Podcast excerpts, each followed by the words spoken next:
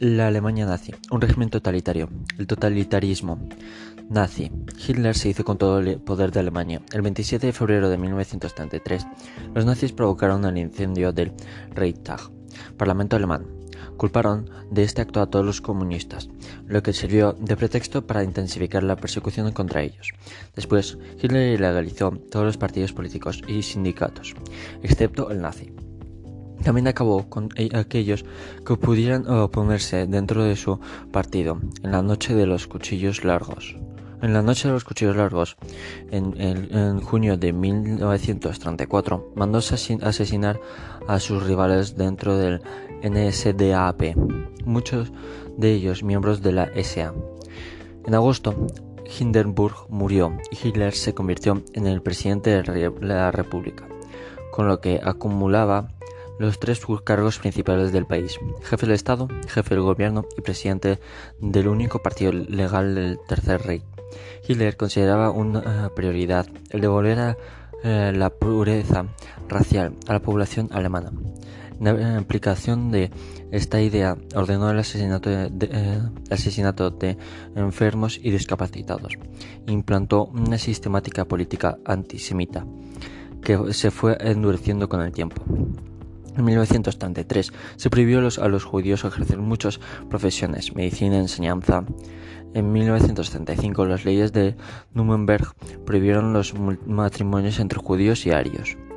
En 1938, durante la noche de los cristales rotos, decenas de judíos fueron asesinados y 26.000 fueron encerrados en campos de concentración. En 1940, 42, durante la Segunda Guerra Mundial, se extendió a millones de judíos. Exterminó a millones de judíos. La economía nazi. Para superar la crisis eh, que la eh, padecía Alemania, el Estado nazi intervino directamente en la economía, aseguró el orden de los centros de trabajo, sobre todo al crear un sindicato único tras los existentes y reactivó la actividad industrial. Impulsó el comercio exterior. Su principal objetivo fue conseguir la autarquía. Luchó contra el desempleo fomentando grandes obras públicas y un intensivo rearme. A partir de 1936 se lograron un aumento de la población de la industria pesada y el pleno empleo. Pero esta política económica dependía del expansionismo exterior, es decir, de la guerra. Formación de la URSS. La nueva política económica. La revolución rusa logró sobrevivir a la guerra civil, pero a costa de enormes pérdidas materiales y humanas. En 1921 se estableció una nueva política económica, NEP, con el objetivo de reconstruir la economía mediante una cierta libertad. Se permitió a los agricultores cultivar y vender libremente. Se autorizó el libre comercio interior. Se admitió la propiedad, eh, privada de pequeñas y medianas empresas industriales.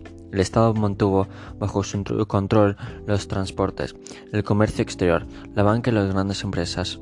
Estas medidas permitieron el crecimiento de la economía. Los propietarios industriales, los comerciantes y los campesinos adinerados, los kulaks, se enriquecieron, por lo que la burguesía resurgió. Este género este generó fuertes tensiones y un amplio debate dentro del Partido Comunista, PECUS. La URSS, un nuevo Estado. En 1922 nació la URSS, Unión de Repúblicas Socialistas Soviéticas. Era una federación de repúblicas cuyo número se fue ampliando. Se trataba de un Estado plurinacional y multitécnico, casi tan grande como el antiguo imperio de los zares. En 1924 se aprobó la primera constitución de la URSS, que delineaba el sistema político de nuevos estados. Las repúblicas tenían autonomía en política y interior, en, materias como organización judicial, en enseñanza y sanidad, y podía conservar las lenguas y costumbres propias. Se les permitía además abandonar la Unión si lo deseaban. Supremo órgano legislativo era el Soviet Supremo, elegido por los soviets de la República nombrada y al Presidium, cuyo presidente era el jefe del Estado, y al Consejo de Comisarios del Pueblo, una especie de Consejo de Ministros. En realidad, la organización política estaba controlada por el, por el Partido Único, Partido Comunista o PECUS, cuyo principal órgano era el Comité Central, dirigido por el secretario general y dividido en varios comités. El principal era el Politburo. En 1924, el Estado soviético normalizó sus relaciones exteriores y numerosos países lo reconocieron la URSS y el internacionalismo. Lenin pensaba que era necesario extender la revolución fuera de la URSS, porque el país no podía sobrevivir si quedaba aislado. Por eso creó en 1919 en Moscú la Tercera Internacional, conocida también como Comintern o Internacional Comunista. Se inventó a distintos, eh, se intentó, invitó a distintos países adherirse a esta organización como la intención de que se fundara partidos comunistas en ellos. La mayoría de los partidos comunistas surgieron por escisiones de los partidos socialistas. Estos partidos surgieron en modelo de PQs, una organización muy centralizada y poco democrática, en el que las críticas eran consideradas disidencias y se reprimían con enorme dureza. La dictadura de Stalin. El ascenso de Stalin.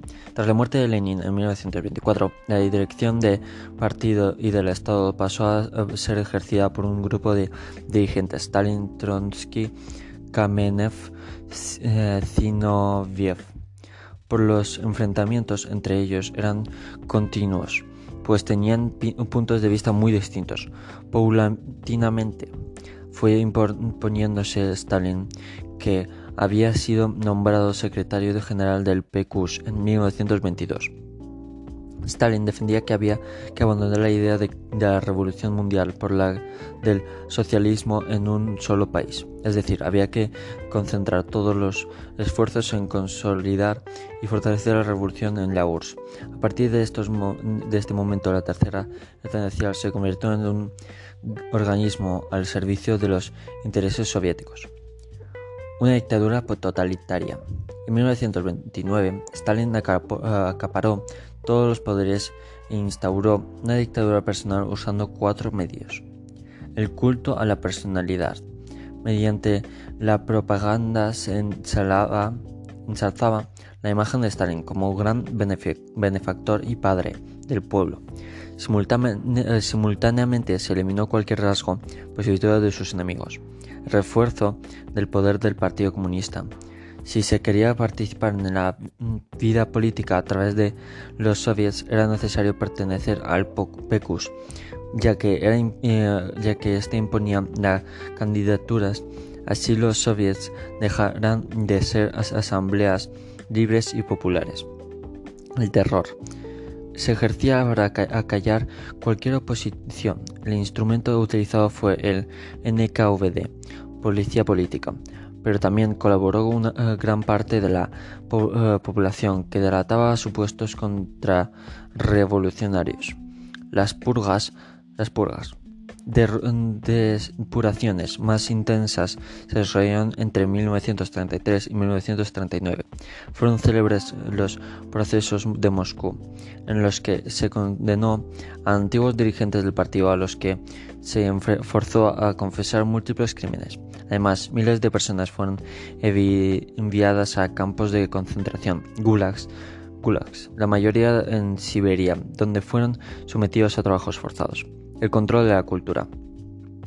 El PECUS determinó que el arte debía servir como propaganda del partido. Se estableció en una única tendencia oficial, el realismo socialista, que ensalzaba la revolución, sus líderes y los grupos considerados la base de la revolución, como obreros y campesinos. Una economía planificada. A partir de 1929, Stalin promovió la idea de que el Estado debía planificar la economía. Se creó el Gosplan, un, organismo encargado del diseño y preparación de los planes económicos. Cada plan duraba cinco años, por lo que se conocen como planes quinquenales. En ellos se fijaban los objetivos económicos que debía conseguir la URSS los recursos para lograrlo.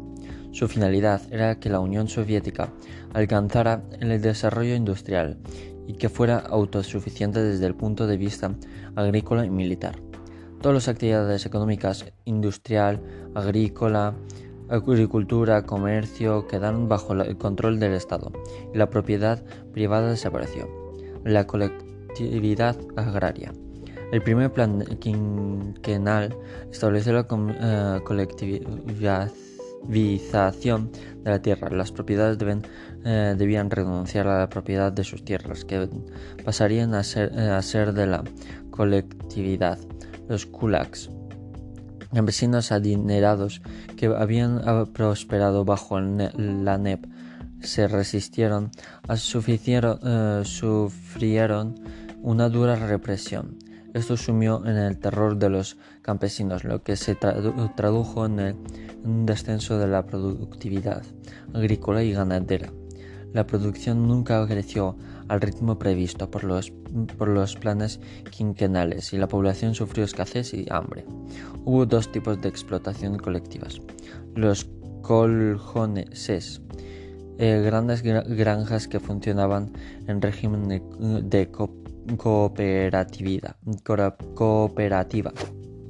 Los sovjones, sovjoses, granjas estatales que utilizaban, eh, utilizaban, mano de obra asalariada, al igual que en los coljoses, en ellos se eh, potenció el uso de la maquinaria y la aplicación de técnicas agrícolas avanzadas.